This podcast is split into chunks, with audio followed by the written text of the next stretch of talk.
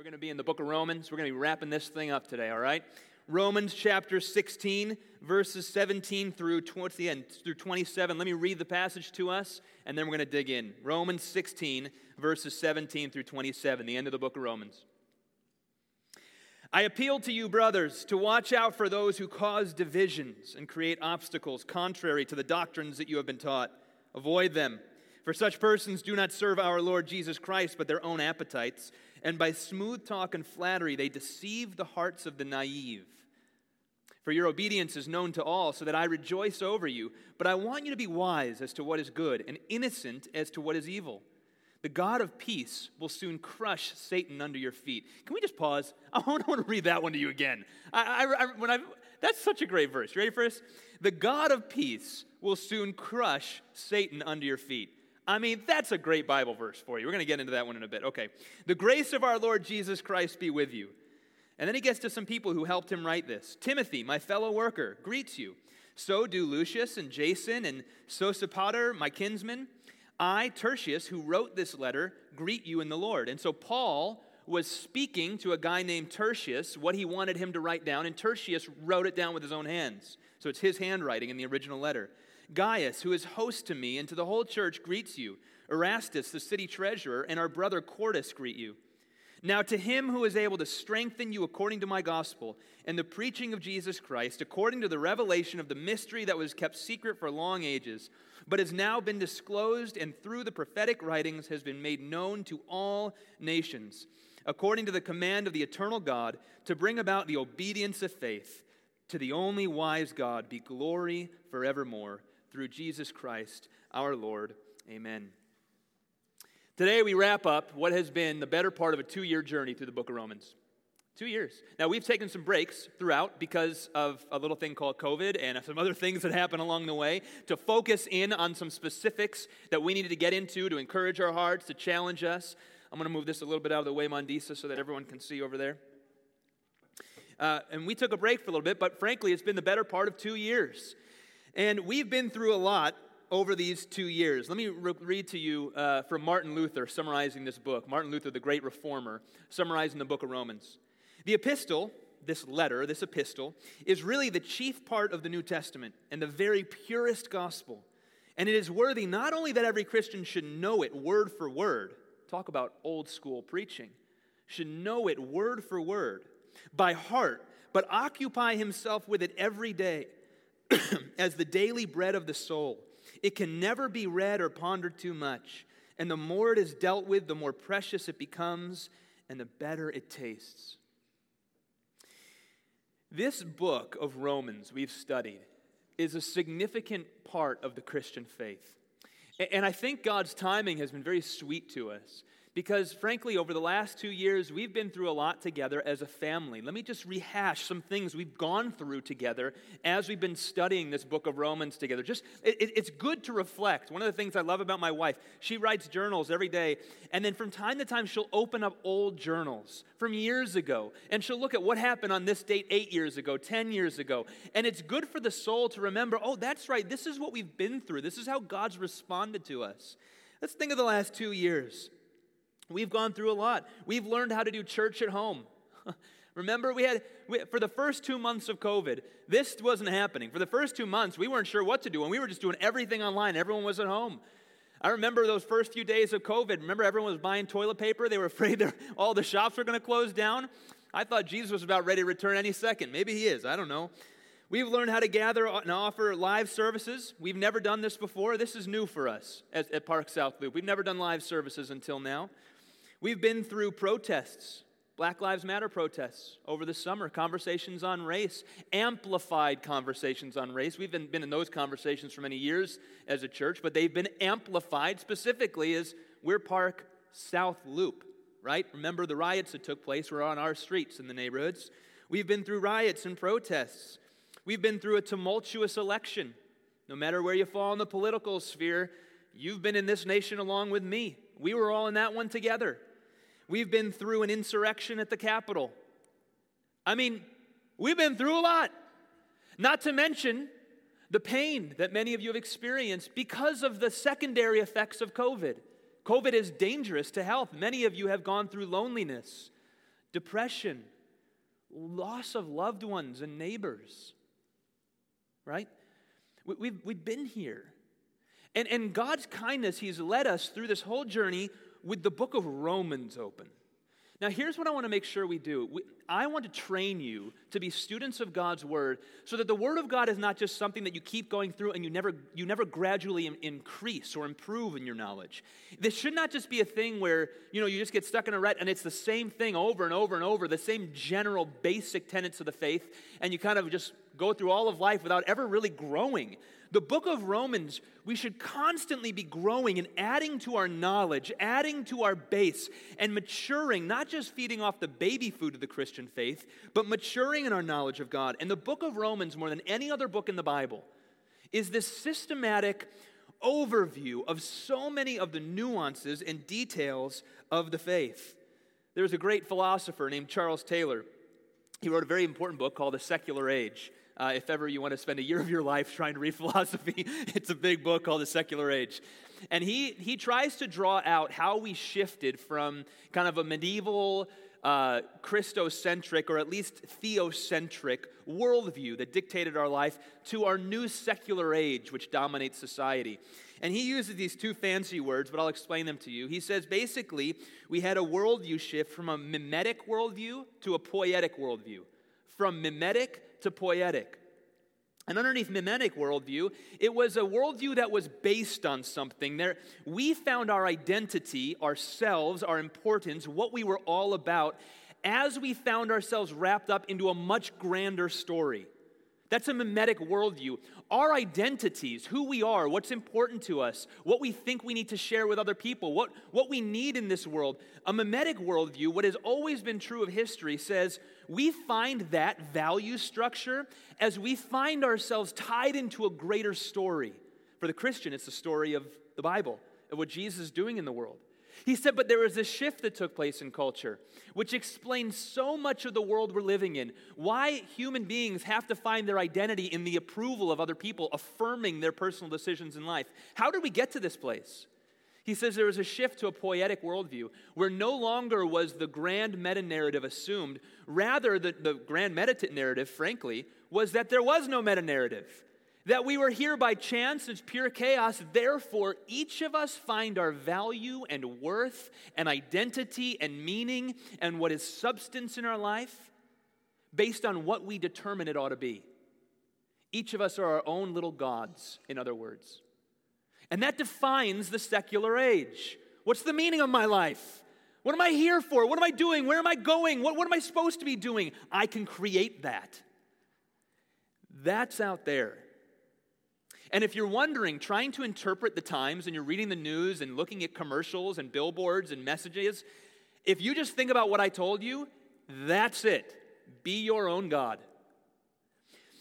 The Christian, and what I try to train you every day of my life, my passion, is to root you in the doctrines of God so that you won't get suckered for lies that don't give you life so that you will find the life that is really life underneath the great story of Jesus Christ and his kingship. Because right now, whether we believe it or not, he's sitting on the throne ruling and reigning.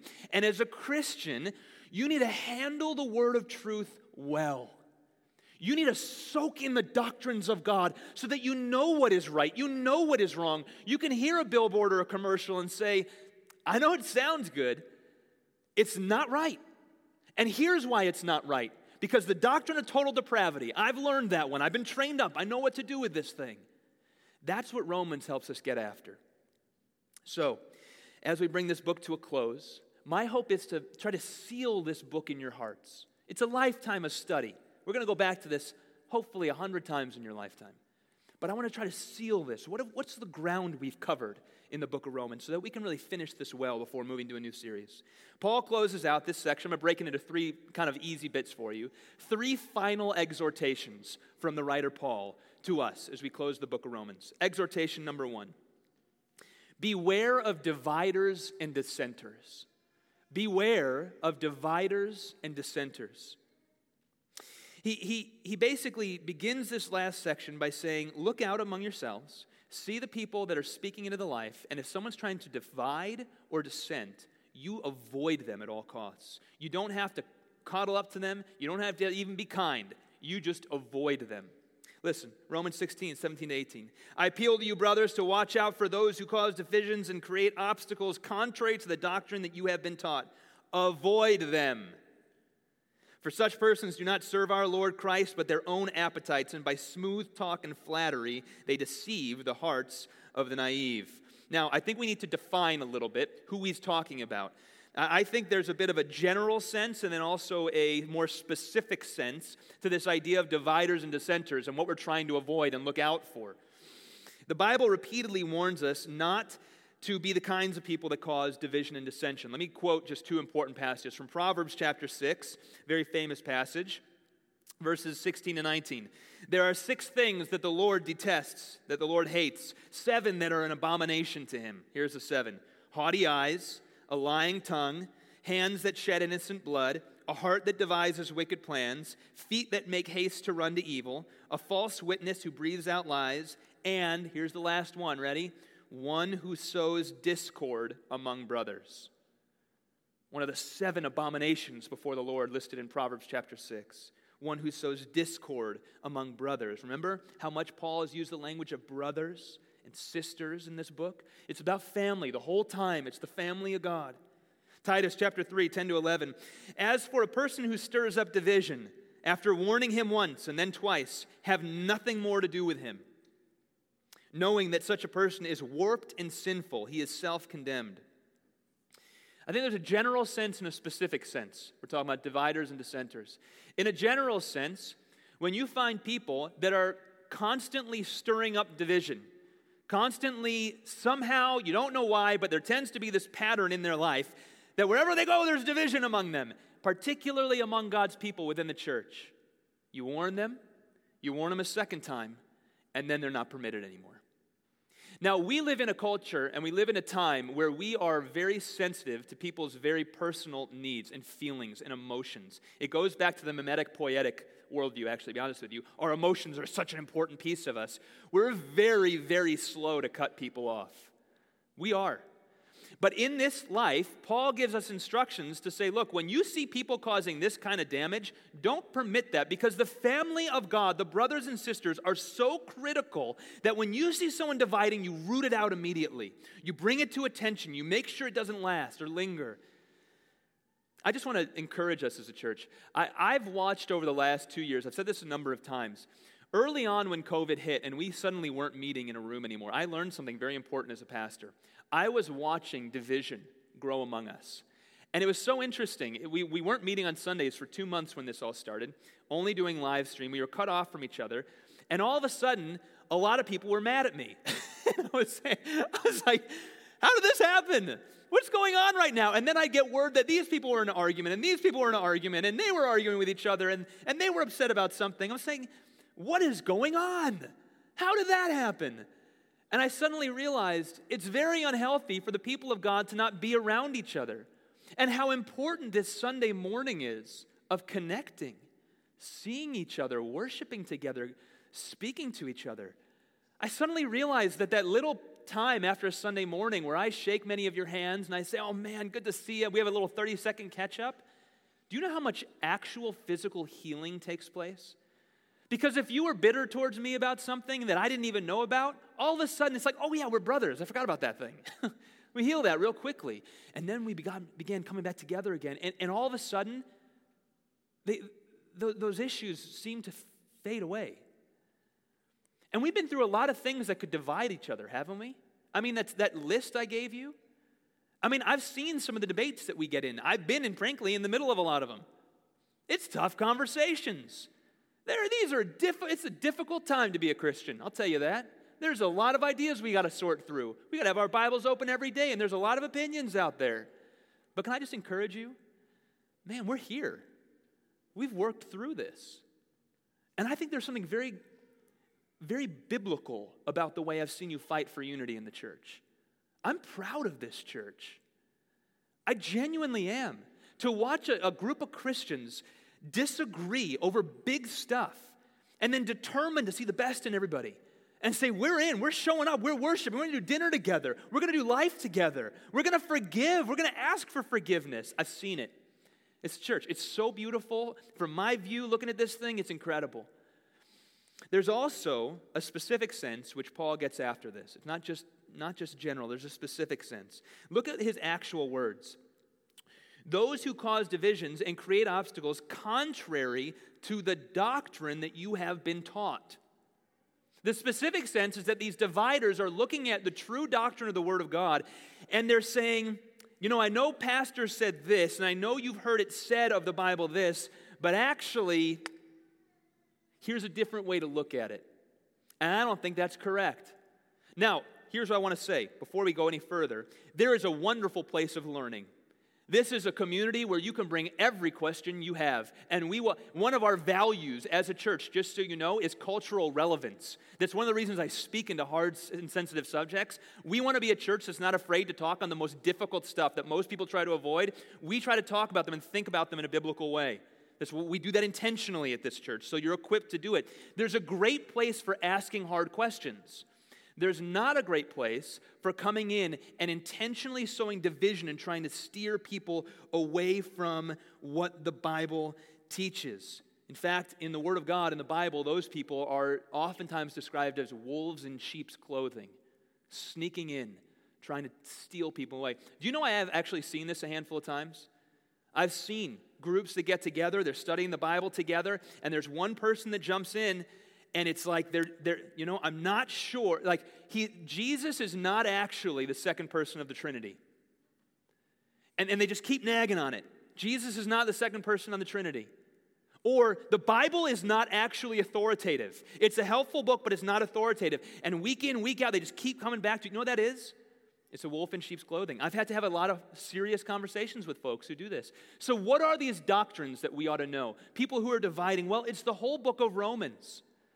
Paul's recapping this and saying, Now look at what I've taught you, and you make sure you root those doctrines deep in your heart. Let's do a recap together. Book of Romans. Ready?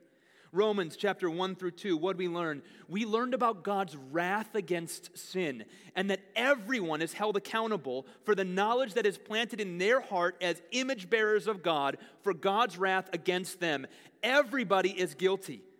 We learned about total depravity, chapters 3 to 4. Important term. I hope you've learned that one. And if not, let's go back, store this up in your heart. Total depravity says that we are so sinful, chapters 3 and 4, that no matter what we do, there's no way any of us could get to God on our own.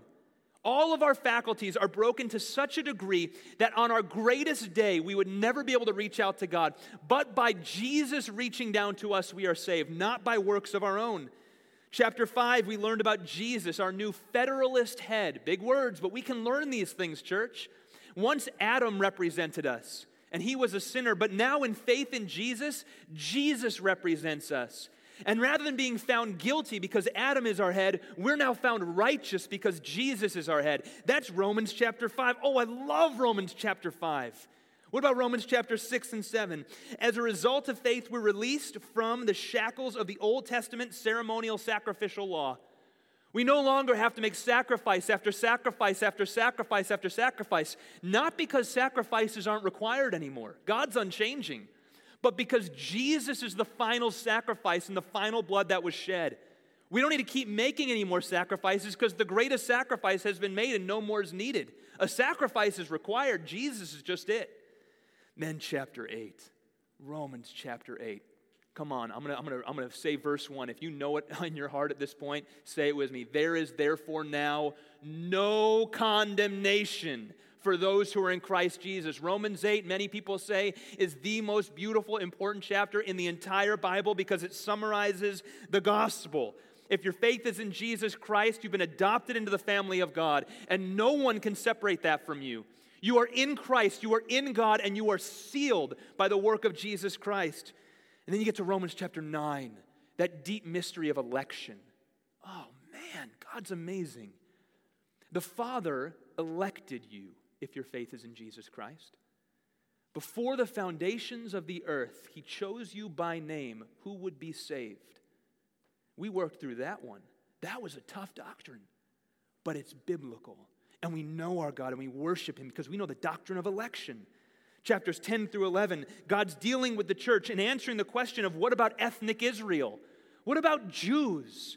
Who had all the promises in the Old Testament. What about them now? Is Jesus their Messiah? And why don't so many of them believe? We know the answer to that, that there's a blinding that's come over their hearts, but one day it will be released and they will accept Jesus in mass as well. These are the doctrines of the faith. And then chapters 12 through 15, how the gospel plays itself out in your life. We talked about Christian liberty. Remember that?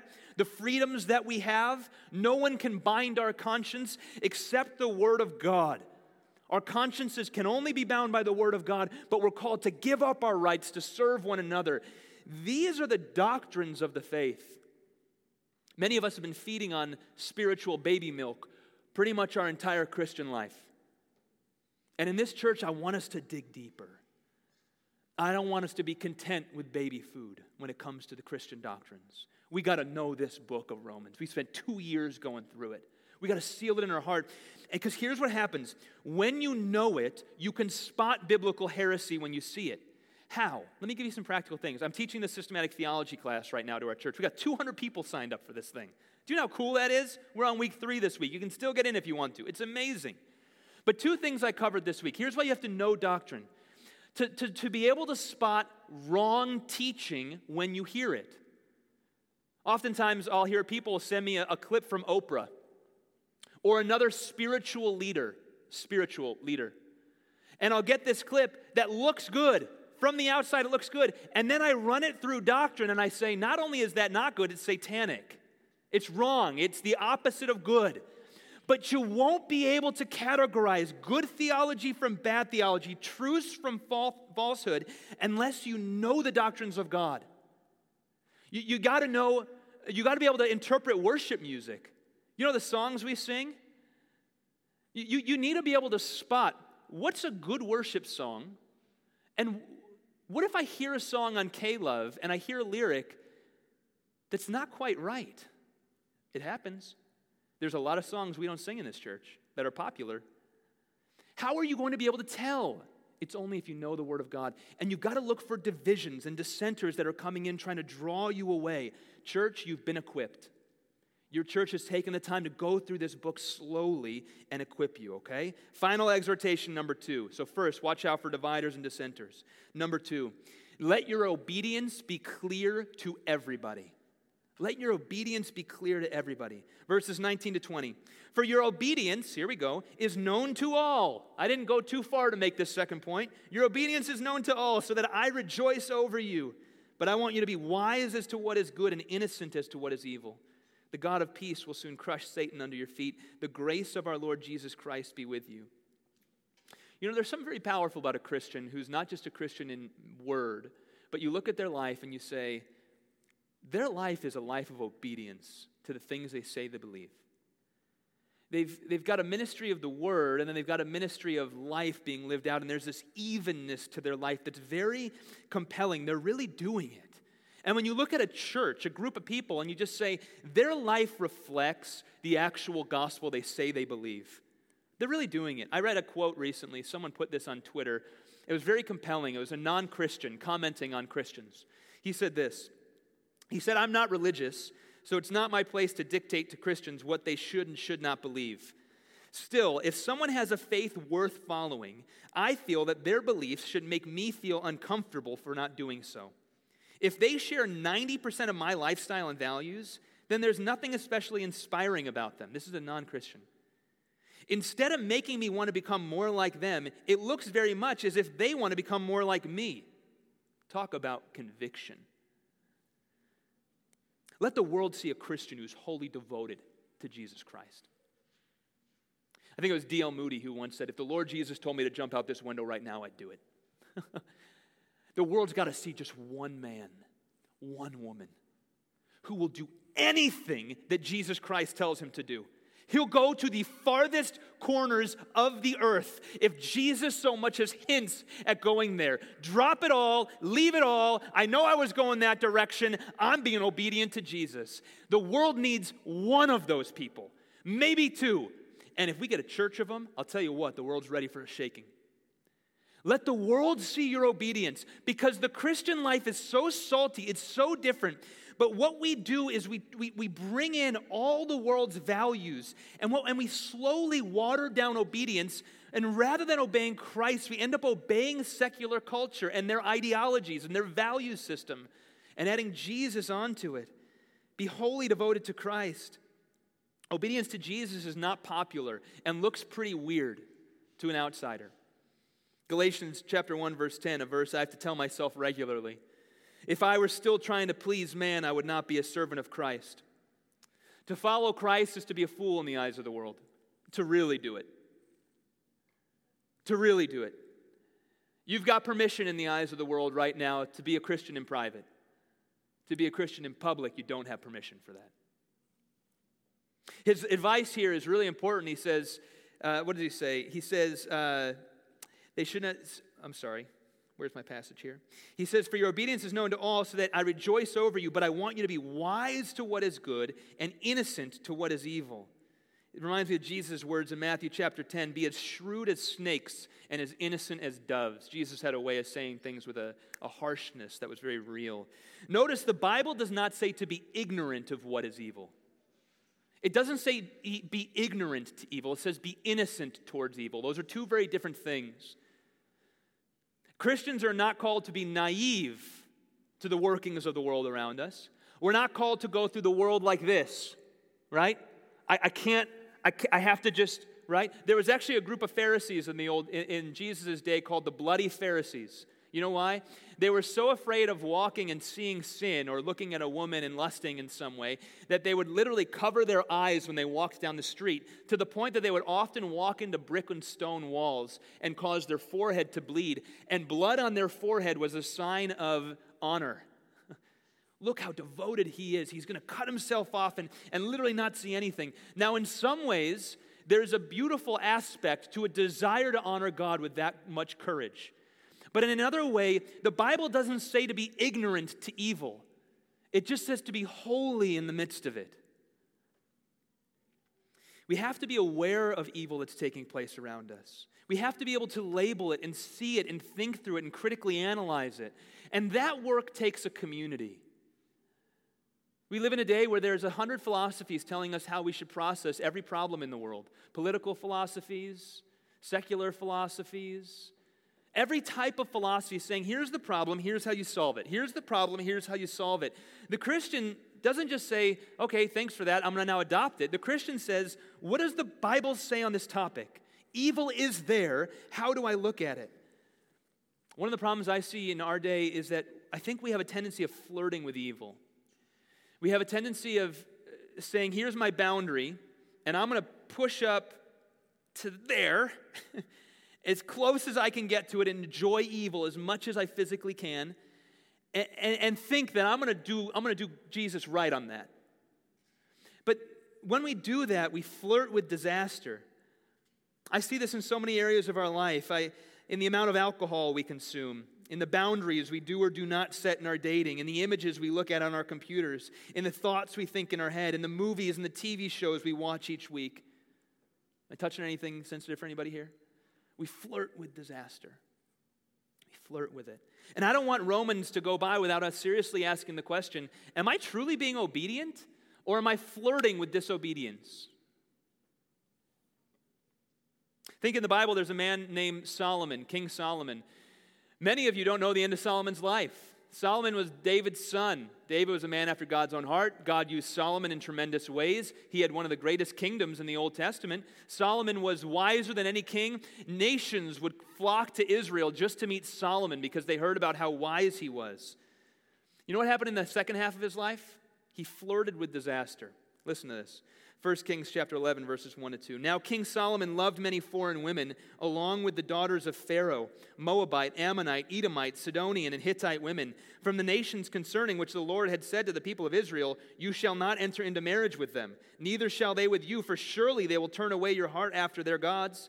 Solomon clung to them in love, and his wives turned away his heart, for when Solomon was old, his wives turned away his heart after other gods and his heart was not wholly true to the Lord his God. This is what happens when you flirt with evil. You are being tempted. The Super Bowl is next Sunday. And what you're going to be bombarded with is a halftime show, which, if it's anything like the last seven halftime shows, will be disgusting. And you will be asked to think it's normal. You will be asked to think this is what is normal for people to celebrate at a halftime show of a competition. I, because there's children in the room, I won't repeat what the last four or five of them have been. You will be bombarded with commercials, which will tell you how to think in a way that you'll be asked to say, that's normal. And you'll be asked to slowly just let your guard down. And, Christian, I just want to tell you, it's not normal. Normal is what is written in God's Word, the doctrines in the book of Romans that we've studied for the last two years. And I want my mind to be clearly, clearly fixated in saying, that's not normal, this is. This works. I want to be a Christian that lives on this. You got to look for it. The God of peace will soon crush Satan under your feet. That's good news, right? Here's what it means it means that you will see victory in your life. You don't go through life in the same place. You don't get to like third grade level in Christianity and then you live the next 40 years of your life in the same place. The God of peace will crush Satan under your feet and you will move past it. You will get past sins. You will always have levels of sin in your life, but you won't be the same all your life because you're growing, you're learning and maturing. Praise God for that. Final exhortation number three, and let me finish on this. I'm already going long. May the God, may God get all the glory. May God get all the glory. Romans 16, 25 to 27. Now to him who is able to strengthen you according to my gospel and the preaching of Jesus Christ, according to the revelation of the mystery that was kept secret for long ages, but has now been disclosed, and through the prophetic writings has been made known to all nations, according to the command of the eternal God, to bring about the obedience of faith to the only wise God, be glory forevermore through Jesus Christ. Amen. You know what God is about? God is about His glory. God is about His glory. You say, isn't that narcissistic? No, narcissism is when people who don't actually have glory try to steal glory for themselves. God actually has glory, and when He demands glory for Himself, we as those whom he has created have a desire and an obedience in bringing him glory. He is the sun which the, all the planets rotate around and find their heat. Without the glory of the sun, this planet fades away. Without the glory of Jesus Christ sitting on his throne, through whom and around whom the angels constantly say, What? Holy, holy, holy is the Lord God Almighty. The whole earth is full of what? Your glory. Better is one day in his courts than a thousand elsewhere. I would rather be a doorkeeper in the house of the Lord than a servant anywhere else, the heart of the Christian. Why? Because His glory is what I live for. And God's primary work that He's doing in this world right now is He is drawing glory and bringing glory to Himself. And we live as glory stealers all the time. That is the essence of sin is glory stealing. We try to find ourselves right. We try to make ourselves right. We try to defend ourselves in front of everybody else. We try to de- de- determine which way we're going to go with our life and, and determine how we're going to handle conflict. And we determine how we're going to prove ourselves over someone else. We make our ambitions for our careers the central driver of our life. Glory stealing, glory stealing, all the while the angels constantly sing, Holy, holy, holy is the Lord God Almighty. The whole earth is full of your glory. Christian, I want you to wrap up this book of Romans and say, My life is for one thing it's for the glory of God. Whatever that means, I'm learning. I'm on a track. Jesus has a hold of my life. His death was a, a, forgiveness for my sins, His blood shed for me, and now I've got one ambition to bring glory to the God of the Bible. That's it, whatever the cost. Today is the celebration of remembering the life of Charles Spurgeon. And I want to close out the book of Romans by reading the very last words Charles Spurgeon ever preached. He passed away on this day, I don't know how many years ago it was. Charles Spurgeon is known as the Prince of Preachers, perhaps the greatest preacher that ever lived. Here are his final preached words, which I'm going to leave you as we wrap up the book of Romans. I want you to meditate on these this week. Those who have no master are slaves to themselves. Depend upon it. You will either serve Satan or Christ, either self or the Savior. You will find sin, self, Satan, and the world to be hard masters. But if you wear the livery of Christ, you will find him so meek and lowly of heart that you will find rest unto your souls. He is the most magnanimous of captains. There never was like among the choicest of princes. He is always to be found in the thickest part of the battle. When the wind blows cold, he always takes the bleak side of the hill. The heaviest end of the cross lies ever on his shoulders. If he bids us carry a burden, he carries it also. If there is anything that is gracious, generous, kind, and tender, yea, lavish and superabundant in love, you will always find it in him. These 40 years and more have I served him. Blessed be his name. And I have had nothing but love from him. I would be glad to continue yet another 40 years in the same dear service here below, if so it pleased him. His service is life, peace, joy. Oh, that you would enter on it at once. God help you to enlist under the banner of Jesus even today. Will you pray with me? Heavenly Father, seal this in our hearts. Jesus, don't let us leave the book of Romans without being captured by the beauty of how it points us to Jesus. We love you and we worship you. In Jesus' holy name, amen.